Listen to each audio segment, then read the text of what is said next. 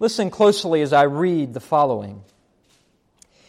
In whatever trouble comes to us, we should always set our eyes on God's purpose to train us to think little of this present life and inspire us to think more about the future life. For God knows well that we are greatly inclined to love this world by natural instinct. Thus, He uses the best means to draw us back and shake us from our slumber so that we don't become entirely stuck in the mire of our love for this world.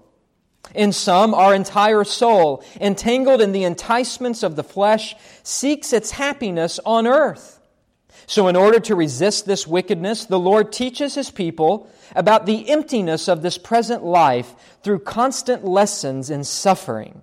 Thus, so that his people don't promise themselves lofty and untroubled peace in this life, he often permits, God does, permits his people to be troubled and harassed by wars, uprisings, robberies, and other injuries, so that they don't gawk with too much greediness and at frail and tottering riches or rest on those they already possess. He reduces them to poverty, or at least restricts them to very little wealth through exile, barrenness to land, fire, and other means. So that they aren't enticed too much by the advantages of married life, he lets them be frustrated by the offenses of their spouses, humbles them by the wickedness of their children However, there are times when God deals more gently with his people, yet even when he does, so that they don't become puffed up with pride or inflated with self confidence, he sets before their eyes disease and danger to teach them how unstable and fleeting are those good things that come to men who are all subject to death. So, indeed, we ought to realize that our souls will never seriously rise to the desire and contemplation of the future life until they've been soaked in scorn for this present life. Those words were written over 500 years ago from the pen of John Calvin. And in those words, you would think that they were written today because the truths that are contained, although they are very sober truths, strike a chord within every single one of our hearts this morning. Where do we turn when the pain of the past tells us by experience that there will be more pain tomorrow? Well, our confidence will be rooted in the fact that the sovereign God of history has promised to take care of us in the future. Just as we sang earlier, the God who helped us in ages past will also be our hope for years to come. It is certainly true that we don't know what tomorrow holds, but we know who holds tomorrow. And we learn from our present passage that our fears in the present are assuaged by the God who holds tomorrow. But He's not only the God who holds tomorrow, He is also the God who has proved Himself in the past. And that is why our confidence is in Him this morning. The passage before us tells us that remembering the past and the past work of God will give us an anchor in the present while God's people faithfully wait for the future. And worship, as you know, is a means to remind God's people of the past as they trust Him in the present. While we wait for what God will do in the future, we are comforted by what He has already done in the past. As we look at the world, we don't know the future. Sometimes we don't even know what's occurring in the present, but we know what occurred in the past. And we know that this unchanging God who did marvelous, extraordinary, salvation delivering activities in the past will certainly be with us in the present. And that someday we will witness those same elements of saving activity. We began looking at Habakkuk's hymn last week, and this hymn is glorious because it teaches us Habakkuk is writing this hymn for Israelite corporate worship in the temple. As we saw last week, he calls it in verse 1 a prayer of Habakkuk the prophet according to Shigionoth. And we saw that that word Shigionoth is a, is a musical term. And we also saw that the word prayer is used in various psalms. It's the Hebrew word tefillah, which refers to psalms that are set to music.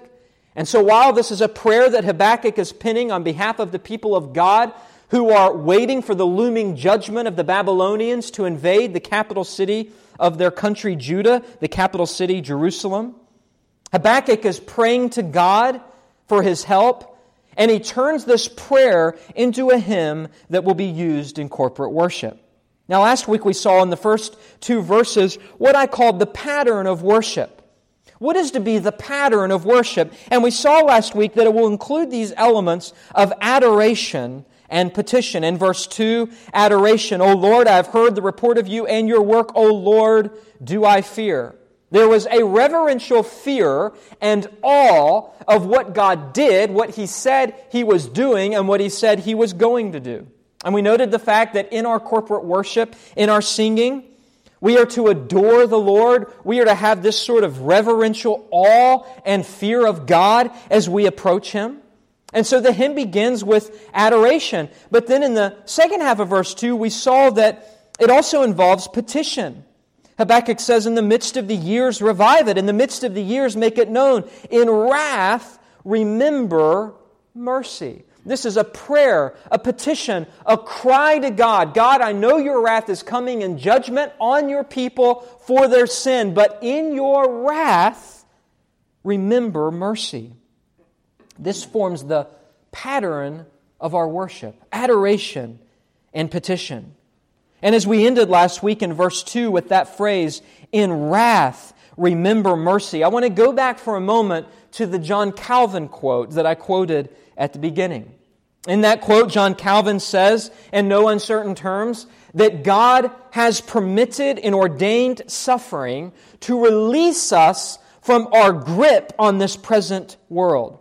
He does so out of love because God knows that He has redeemed us for something so much better in the future. And in fact, sometimes God directly afflicts us with suffering as an act of chastisement or discipline, much like he did here with sending the Babylonians to invade Judah. But more often than not, it is not a result of chastisement and discipline, but rather our suffering is a gracious work of God to release our grip from this world and to strengthen our faith in Him. And Habakkuk understands that. He understands that the people of God need to pray the end of verse 2 Oh God, in your wrath, please remember your mercy. This is a prayer that even in times of God's wrath, Habakkuk knew that God would always remember his mercy. In the midst of our suffering, in the midst of our sorrow, in the midst of our affliction, yes, we may have a wrathful God, but He is also a God of mercy. So that we can live this present life singing perfect submission. All is at rest. I and my Savior am happy and blessed, watching and waiting, looking above, filled with His goodness and lost in His love. Because we know that when we fear our faith will fail, Christ will hold us fast. We could never keep our hold through life's fearful path, for our love is often cold, but He must hold us fast. And as Habakkuk writes this hymn, he, he, composes this great hymn in chapter 3 for God's people in corporate worship. And where he revealed this pattern of worship in verses 1 and 2, we see in the next chunk of Scripture, verses 3 through 15, what I want to call the path of worship. Habakkuk reveals to us that there is a certain content that is to mark our worship. Worship is to be marked not merely by sound and by the sound of music, but by the content of that music, by words. And so Habakkuk tells us the path of worship, what the content of our worship is. And in these verses, he teaches us that remembering the past activities of God will give to us an anchor in the present while we, as God's people, faithfully wait for the future. He teaches us that the right focus of worship will be God, what God is like, what God has done, what God has promised that He will do. True worship focuses on the person and the character of God that is unchanging. And friends, that is exactly what we need to hear this morning. Because the only thing that will sustain you in the midst of a constantly changing world is the Scripture's promise of an unchanging God. And so, in the second part of this hymn, Habakkuk doesn't fool with a future prophecy, as you might expect a prophet would do. Rather, he points back to the past salvation acts of God to strengthen the faith of God's people in this mighty deliverer who will come to the aid of his people. Now, theologians describe verses 3 through 15 as a theophany. You might want to write that word down T H E O P H A N Y, theophany. A theophany is a direct and visual manifestation of the presence of God. Now, a theophany, or in a theophany, one does not actually see God himself, but rather sees the powerful manifestation of God, oftentimes through nature and always through the act of war. It is not literally God, but it is the presence of God. That's what a theophany is. If you have trouble understanding that, just think back in the Old Testament to what we might call a permanent theophany that you're familiar with, and that is the Shekinah glory of God that dwelt in the Holy of Holies in the temple. That was a theophany, the presence of God. Well, here in verses 3 through 15, Habakkuk paints for us a picture of God coming on the stage of world history on behalf of his people to deliver them. It's a theophany. And in these verses, there is great comfort for God's people because they are in the midst of very bleak circumstances with the Babylonian invasion looming. And as we read these verses, there is application for us today because every single person in this room has some level of trial, some level of sorrow, some level of uncertainty regarding what tomorrow will bring. But as I said at the beginning, we might not know what tomorrow holds, but we know who holds tomorrow. And we also know who's holding us. For the fulfillment of every single Old Testament theophany, including this one in Habakkuk 3, is the physical presence of God in the person of the Lord Jesus Christ. John 1:14 tells us and the word became flesh and dwelt among us and we have seen his glory glory as the only begotten of the Father full of grace and truth. It is this Christ, the very God in human flesh that has come to deliver us from this present evil world. That those he saves are his delight Christ will hold them fast. Precious in His holy sight, He will hold them fast. He'll not let their souls be lost. His promises shall last, because bought by Him at such a cost, He will hold them fast. And I hope you know this morning, although there might be a lot that you don't know, I hope you know that if you're a child of God, Christ is holding on to you this morning. Christ is with you, right next to you, as you sit in this worship service. And what the God of heaven and earth wants you to see from this passage is that the same God who did amazing, delivering, wondrous salvation acts in the past is the same God who is with you in the present. And He's the same God who will come to your side in the future. Now, in this passage, as I mentioned before, Habakkuk uses examples from God's past intervention on Israel's behalf. You see images in this passage of God delivering the Israelites from Egyptian bondage and leading them to the conquest of Canaan. And so Habakkuk is painting a picture of their future deliverance by pointing back to their first deliverance. In other words, Habakkuk is telling them, yes, the Babylonians are coming to judge God's people, but in God's wrath, He will remember His mercy. And He will ultimately not allow His people to be obliterated. And as we come into the New Testament, we see that salvation from Egypt prefigures or is analogous to God delivering His people through Christ, delivering us from our bondage and sin, and taking us through the wilderness of this life until we reach the heavenly Canaan. And so this passage not only spoke to Israel in Habakkuk's day, but this passage speaks to us this morning. Now, as Habakkuk paints this picture, the shift is subtle, but nevertheless present in this very poetic uh, hymn that he writes, which actually began in verse 2, but now continues.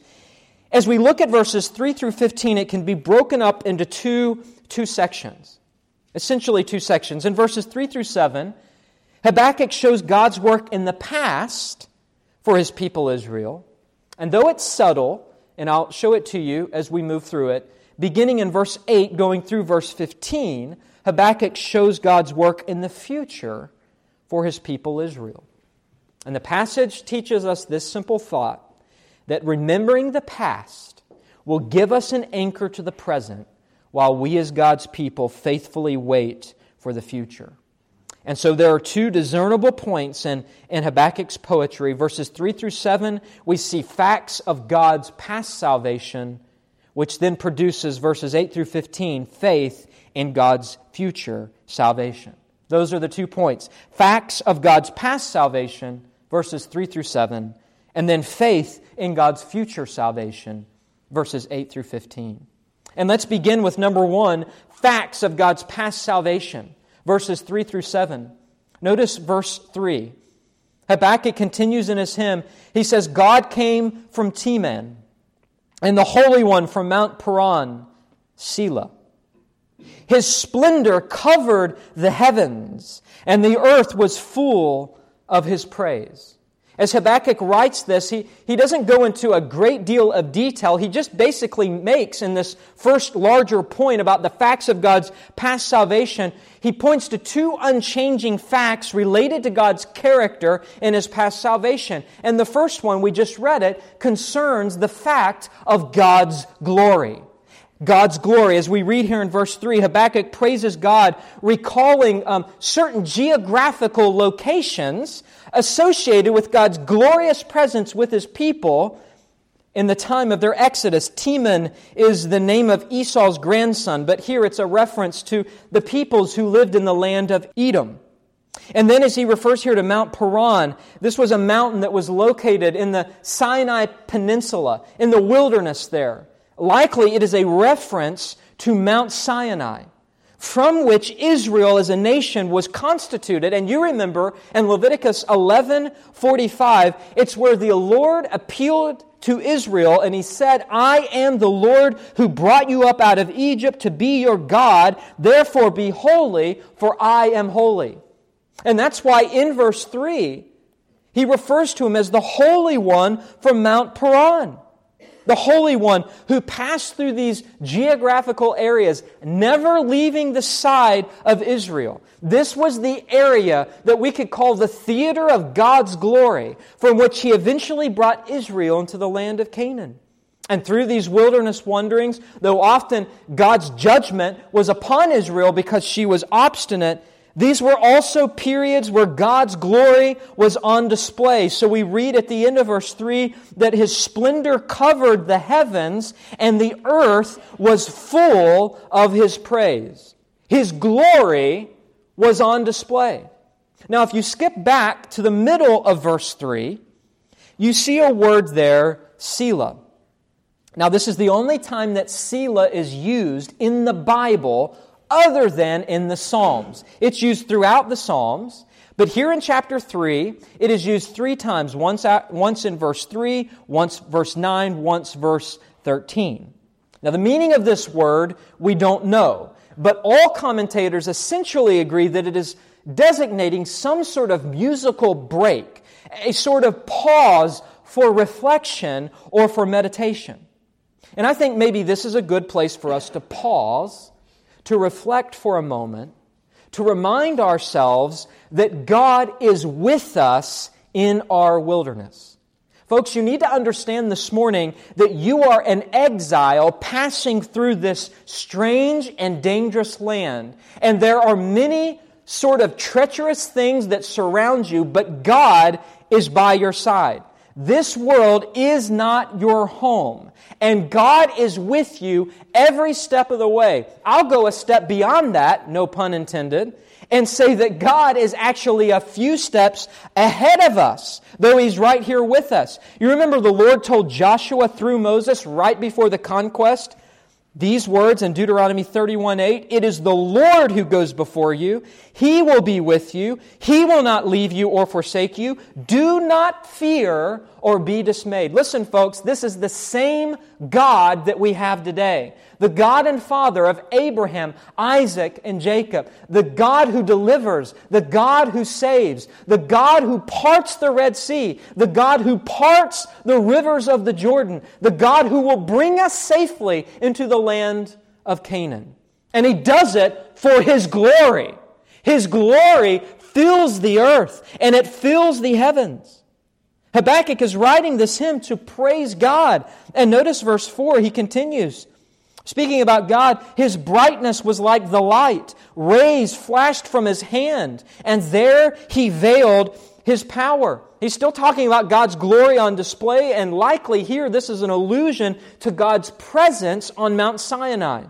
Whereas verse 4 says, His brightness was like the light that God's glory is so radiant, you remember that Moses' face even shined as he descended Mount Sinai to give the law to God's people. And then Habakkuk says that rays flashed from his hand. This is referring not to Moses' hand, but to God's hand. This is a symbol of strength that was often depicted among the false storm gods of the ancient Near East, who would be pictured with bolts of lightning coming from an upraised hand. And God says there is only one and true God, and He has power over all false gods. He has a lightning bolt that's coming from His hand. This is signifying the power of God. It's an anthropomorphism. Don't try to write that word down. Uh, an anthropomorphism depicts what God is like. God doesn't physically have a hand, but whatever God's hand is like, it is much more mighty and much more powerful than any false God. This is the God of glory. And notice the end of verse 4 there he, that is God, veiled his power. This is perhaps communicating the fact that to see the full force of God's power would result in Israel's utter destruction. Moses would have been incinerated if he would have seen God's face. For to behold God in the fullness of his glory would result in destruction. 1 Timothy 6:16. 6, God lives in unapproachable light, whom no one has seen or can see.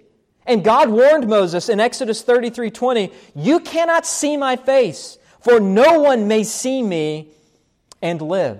This is God's glory on display. And when we put the brakes on for a moment and think about the fact this is a hymn and this was meant to be implemented in Israelite corporate worship in the temple, we are reminded that God's glory ought to be the theme of our worship services. It is our knowledge and our awareness of God's glory and His splendor that prompts worship. Listen, folks, this is why so much worship today is completely unsatisfactory. Worship today is man centered, not God centered for the most part. And Habakkuk is giving no glory to man in this passage. All the glory is going to God. It is God centered as this praise and this prayer paints a glorious picture of an unchanging, glorious God. And so that's the first unchanging reality or fact about God's character that Habakkuk points to as he gives these facts of God's past salvation, he refers to God's glory in verses 3 and 4. But then I want to move to verses 5 through 7, where he gives a second fact. Not only does he speak about God's glory, but secondly, he speaks about God's sovereignty. Verses 5 through 7. I love this because God's glory and God's sovereignty go hand in hand. You can't have a glorious God without having a sovereign God. You can't have an all powerful God without a God deserving the glory that is due his name. So notice verse 5. You'll recognize this language. Before him went pestilence and plague followed at his heels. God's sovereignty is depicted here in the pestilence and the plague that God sent to Egypt to save his people. And then verse 6 He stood and measured the earth. He looked and shook the nations. Then the eternal mountains were scattered. The everlasting hills sank low.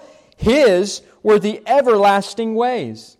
This is God's sovereign control over the natural realm so that even natural disasters reveal God's control over them, so that even mountains crumble at the voice of God and bow low. I think that perhaps the picture of mountains being scattered and th- this language of everlasting hills sinking low, along with the phrase that God shook the nations, expresses the same concept basically of Philippians 2 that at the knee of Jesus, every, at Jesus, every knee will bow. The age old hills, or the everlasting hills as they're referred to here, were viewed by people in the ancient Near East as being the dwelling place of the Canaanite gods, the Baals and the Ashtoreth. These were household gods of fertility and prosperity, and they had shrines on the, on the top of hills near every village. And it's as if God is saying, that the true one who has everlasting ways is going to make these mountains and these dwelling places of these false gods crumble and be brought low before the feet of God.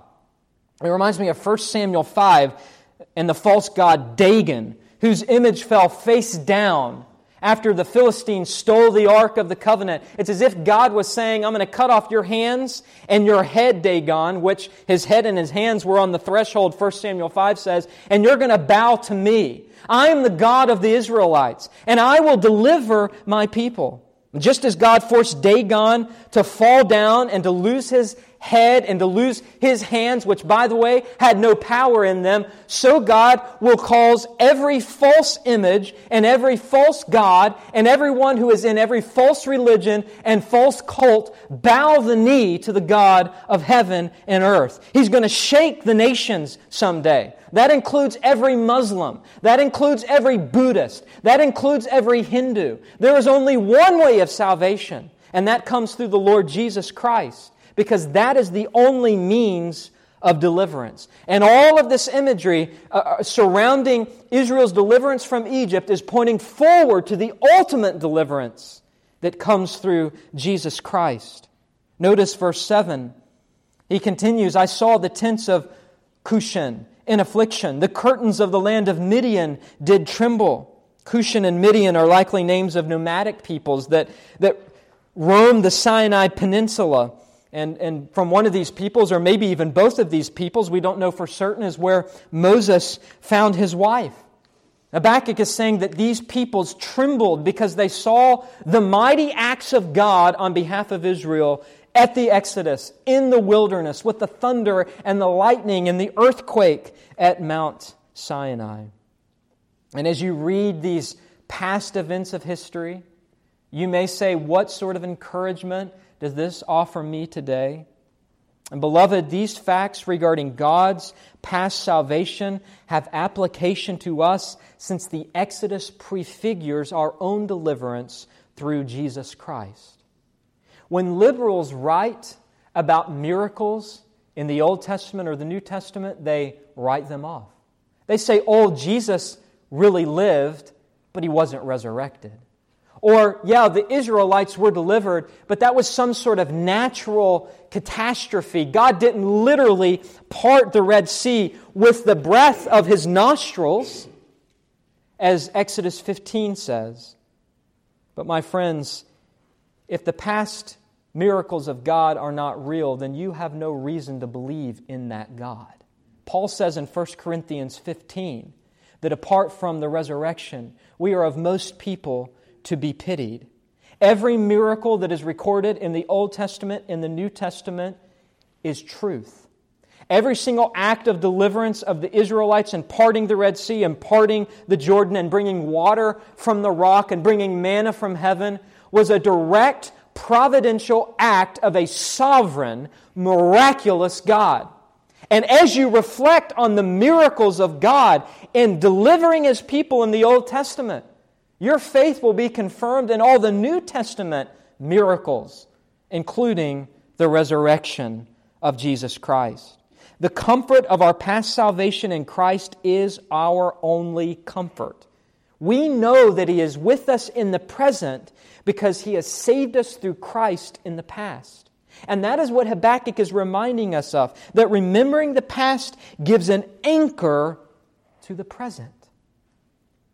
I remember hearing of a pastor who had a plaque uh, in his office behind his desk. And the plaque said these words Jesus is the answer. Now, what's your question? And day after day, people would come into his office and they would sit in a chair across from his desk, and the first thing they would see is that plaque. Jesus is the answer. Now, what's your question? And the pastor did not begin by saying, Now, what's your question? He began by saying, Jesus is the answer. Now, what's your question? Now, that is a simple illustration, but the truth of it must strike our hearts that whatever you're facing today, whether it's trials or sorrow, and whatever you may face tomorrow and have to endure tomorrow, your questions may change, but the answer remains the same. Jesus is the answer. Jesus means salvation. Jesus means deliverance. Jesus means hope. Jesus means grace. Jesus means help. Jesus means faith. He's the answer. And if you have Him, it doesn't matter what the question is. He is your sufficiency in the midst of your deficiency. He is your rock in the midst of the storm. He is your anchor for the present because you know what He did in the past through Christ on Calvary. And if you have Him, it doesn't matter what the questions are in the midst of your trouble. And if you don't have Him, it doesn't matter if you think you have all the answers in the world. The only answer that matters is Jesus Christ. But there's even more good news here. As Habakkuk writes this hymn, because of what Christ did in the past, you can trust him in the future. And that's where Habakkuk now turns in verses 8 through 15. I've called this section of Scripture, verses 3 through 15, a look back to the future. That's not a reference to the old movie Back to the Future, uh, but it is pointing to the fact that as we look into the past, we're able to see the future. Because as we look into the past and we see what God has done in delivering us, we have confidence for what He's going to do in the future. So we see that the facts of God's past salvation, verses 3 through 7, now give way to faith in God's future salvation, verses 8 through 15. And the shift may be subtle, but Habakkuk is moving from the past to the future. And you can see it because now in verse 8, he begins to immediately talk directly to God. He's done with the history lesson, and now he's talking to God concerning the present circumstances of Israel and here he portrays the Lord as a warrior, a divine warrior who will bring future deliverance or salvation to his people. He's out to prove, you could say, that God will remember mercy in the midst of his wrath. And so, as he writes, now you're going to still see terminology surrounding the Exodus because that's a way of Habakkuk saying that God is unchanging. This is the same God that delivered you in the Exodus, but he's not talking about the Exodus anymore, even though he might be using that language. He's now talking about the future. And his point is this God of the Exodus will be the God of another Exodus. God will judge the Babylonians for invading you. So notice he begins with a series of rhetorical questions, verse 8. And this strengthens his faith and hopefully the faith of God's people. He says, Was your wrath against the rivers, O Lord? Was your anger against the rivers or your indignation against the sea when you rode on your horses, on your chariots of salvation? A series of rhetorical questions.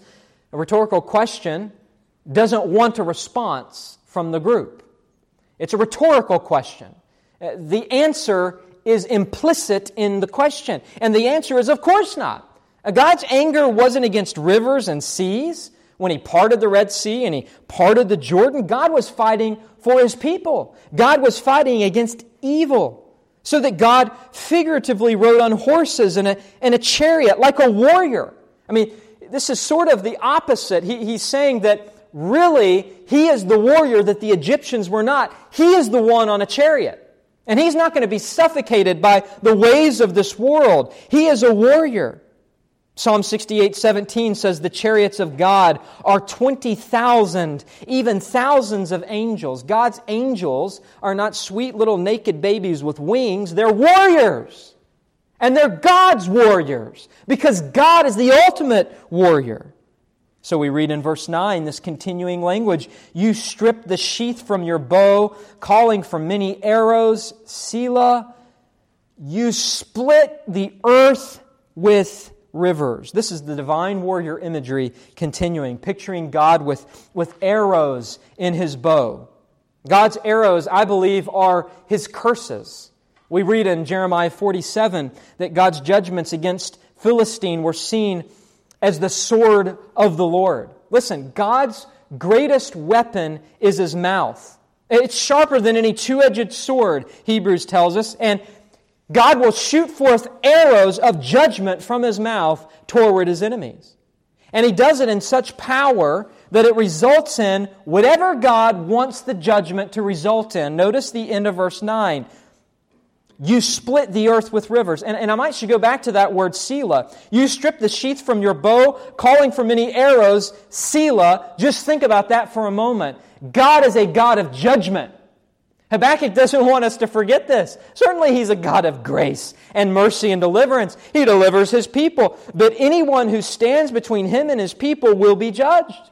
Anyone who rejects his salvation through Christ will be judged. And that's something worth thinking about. Because if you don't think about it, you can end up in a Christless eternity in hell. Selah, think about it. You split the earth with rivers.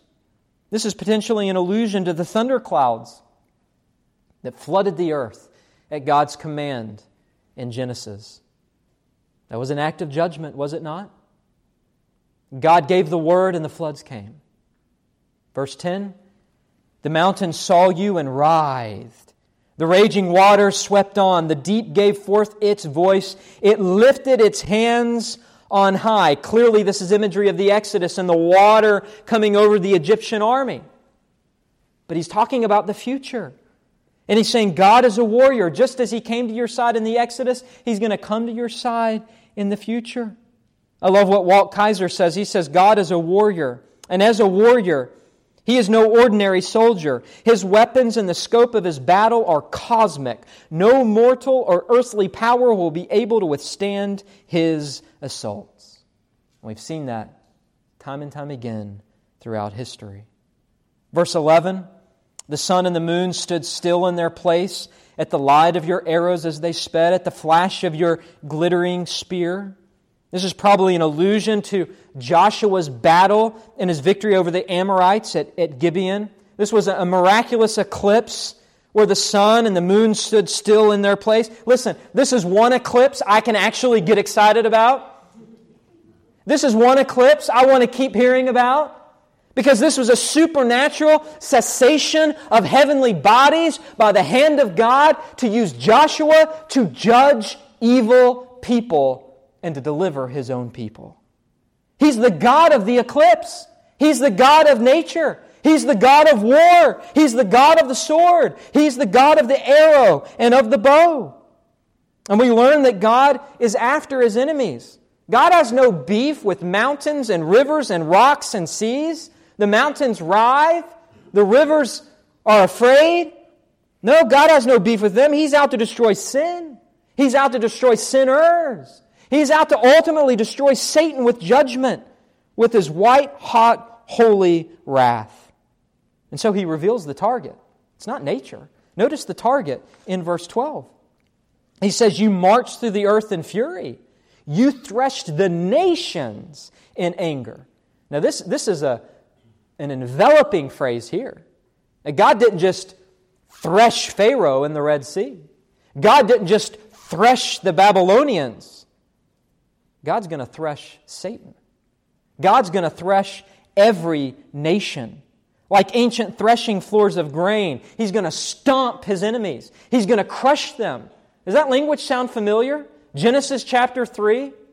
That the seed of the woman will crush the head of the serpent? Oh, this, this passage is going directly to the Lord Jesus Christ. And it is reminding New Covenant saints of our great deliverance through Jesus Christ. So notice verse 13. Here's the key verse in the, in the whole book of Habakkuk, other than maybe Habakkuk 2 4, that the righteous shall live by faith. Here it is You went out for the salvation of your people, for the salvation of your anointed. You crushed the head of the house of the wicked, laying him bare from thigh to neck. Selah. Selah is after that because we need to pause and reflect upon the prophetic nature of verse 13. This is amazing. Notice it again. You went out for the salvation of your people, for the salvation of your anointed. Now, literally, in the Hebrew, that reads, Your anointed one. And when you think back to the Old Testament, the anointed one was the one anointed with oil by the prophet to set a man apart for kingship. David was the anointed one. But the anointed king gave its fullest expression in the Messiah. And literally, this word means Messiah, the anointed one. You went out for the salvation of your people, for the salvation of your anointed. You say, well, Christ didn't need delivered. Christ didn't need saved. That's correct. But God, in preserving Israel and delivering them from the Egyptians and delivering them from the Babylonians, God was preserving the messianic line, keeping it open so that Jesus, the anointed one, the Messiah, could be born so that he could crush the head of the serpent, the devil, just as promised in Genesis 3. So, verse 13 says, You crushed the head of the house of the wicked, laying him bare from thigh to neck. Sort of a, a message of shame, is it not? Laying him bare, crushing his head. Oh, this is a reference to Pharaoh. It's a reference to the king of Babylon, Nebuchadnezzar. It's a reference to Satan. It's a reference to every evil leader. That God will ultimately defeat wicked. He's done it through the person and the work of the Lord Jesus Christ. You see, all of these verses are painting for us what we could call an historical collage of how God works historically in defeating his enemies. God always has the last word, God always wins. And what Habakkuk is telling his people is that God hasn't changed, he's still powerful. So notice verse 14, sticking with the divine warrior theme, he reminds us that whether the enemy is Pharaoh, Babylon, or any other wicked nation, that knowing God is unchanging will strengthen our faith. Verse 14, you pierced with his own arrows the heads of his warriors who came like a whirlwind to scatter me, rejoicing as if to devour the poor in secret. Our mighty warrior overpowers the enemy, slaying them by their own arrows. He, he uses their weapons against themselves. He pierces their heads. This is a description of God's judgment in the last day, I think. That God is coming against those who came against his people like a whirlwind to scatter them. That again is reference back to the Egyptian army that charged and chased the Israelites. God is coming to deliver us. Verse 15 You trampled the sea with your horses, the surging of, of mighty waters. As God did in the days of the Exodus, God is pictured as the one who trampled the sea with his horses. He, he surged the mighty waters or churned them. He overtook his enemies and destroyed them just the way that he destroyed Pharaoh's army. Habakkuk's saying God's going to do this to the Babylonian. The Spirit of God is telling us this morning that God is going to do this to all of his enemies. And why? Why is God going to do this to all of his enemies? Flip back with me to chapter 1 in verse 13. As Habakkuk says to God, you who are of purer eyes than to see evil and cannot look at wrong. This is a holy God. This is a God who hates wickedness. This is a God who refuses to let wickedness abound permanently.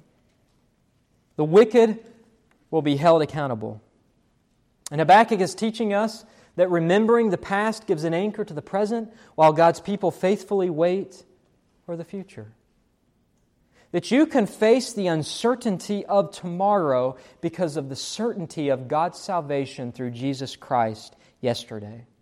You can face the, uh, today's problems because of yesterday's solution in the gospel. And, folks, that's where it begins and that's where it ends. There is no other comfort. All we have is the Lord Jesus Christ. All we need is Jesus Christ, his sinless life, and his sin bearing substitutionary atonement. It is Christ which is the sufficiency that meets any deficiency in our lives. He's all we have. Jesus is the answer. Now, what's your question? What's your question about what tomorrow holds? The solution is already found in Christ. And you know, I need to hear this. You need to hear this. Because as you go through life, you find yourself in the midst of trials, and you find yourself being turned and tossed this way and that way. But what you need to be reminded of is that God is above your problems, and you need to get with God above those problems. If you've ever flown above the Mississippi River, there are places where it flows north. There are times and places where it flows west. But ultimately and finally, it flows south. And so are the sovereign purposes of God. God's purposes may appear in your life to be frustrated and turned and twisted and manipulated, but God is the captain of the ship of your life, and it's God's purpose of the ages that the reign and kingdom will belong to God Almighty. So that the fear of the unknown can be replaced with the facts of what's known. The past, therefore, becomes an anchor for the present as we wait for the future, and God's sovereignty becomes the soft pillow that we lay our heads down on at night in the midst of that dark night because we know that He's not only all powerful, but He is all powerful to deliver us through His only begotten Son that He sent to die on our behalf. You see, the problem of tomorrow's trials is not that you don't know what they are and you can't see them. The problem is, is that you're not seeing Jesus as sovereign over them. It reminds me of the great theologian Augustine. Augustine was once confronted by a man that showed him his idol and said, Here is my idol. And then he pointed to the sun and he pointed to the sky that the sun was in, and he said, Here is my God. Where is yours? And Augustine said, I didn't show him my God, not because I didn't have one to show, but because he did not have eyes to see him. Do you have eyes to see God in your present circumstances? The best way to see him is to look in the past. What has he done for you at Calvary? What has he done for you on the cross to deliver you from sin, to promise you salvation? Have you forgotten that he's a good God? That He's a gracious God, that yes, in His wrath, He always remembers mercy. You see, as we look back at the past, we're able to see into the future, and our faith is strengthened, regardless of our trouble. We don't know what tomorrow holds, but we know who holds tomorrow. May He receive the glory. May we recognize His sovereignty, and may we be comforted by these truths. Let us pray. Our Father, we are grateful.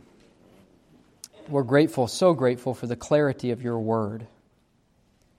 Lord, it's, it's so clear that you are a God of great might, that you are a God of promises, age old, ancient promises reaching back all the way to the garden where you promised that the seed of the woman would crush the head of the serpent. And even in this sort of obscure, minor prophetic book. We see in Habakkuk 3 an allusion to the crushing of the head of the house of the wicked, undoubtedly a reference to Satan. Father, we thank you that through Christ we have the victory. We thank you that we can't earn our salvation. It is you who delivers us. Israel didn't deliver themselves, you delivered them. We can't deliver ourselves, you must deliver us. So we thank you for this. And Father, we pray that whatever it is that we might be facing, that you would give us the ability to look back to the past, that it might provide for us an anchor for the present and for the future, that we might trust that you're an unchanging God who is glorious, who is mighty in salvation, that we might have a degree of peace as we lay our heads down on the pillow of your sovereignty. We pray and ask all of these things in the blessed name of Jesus Christ. Amen.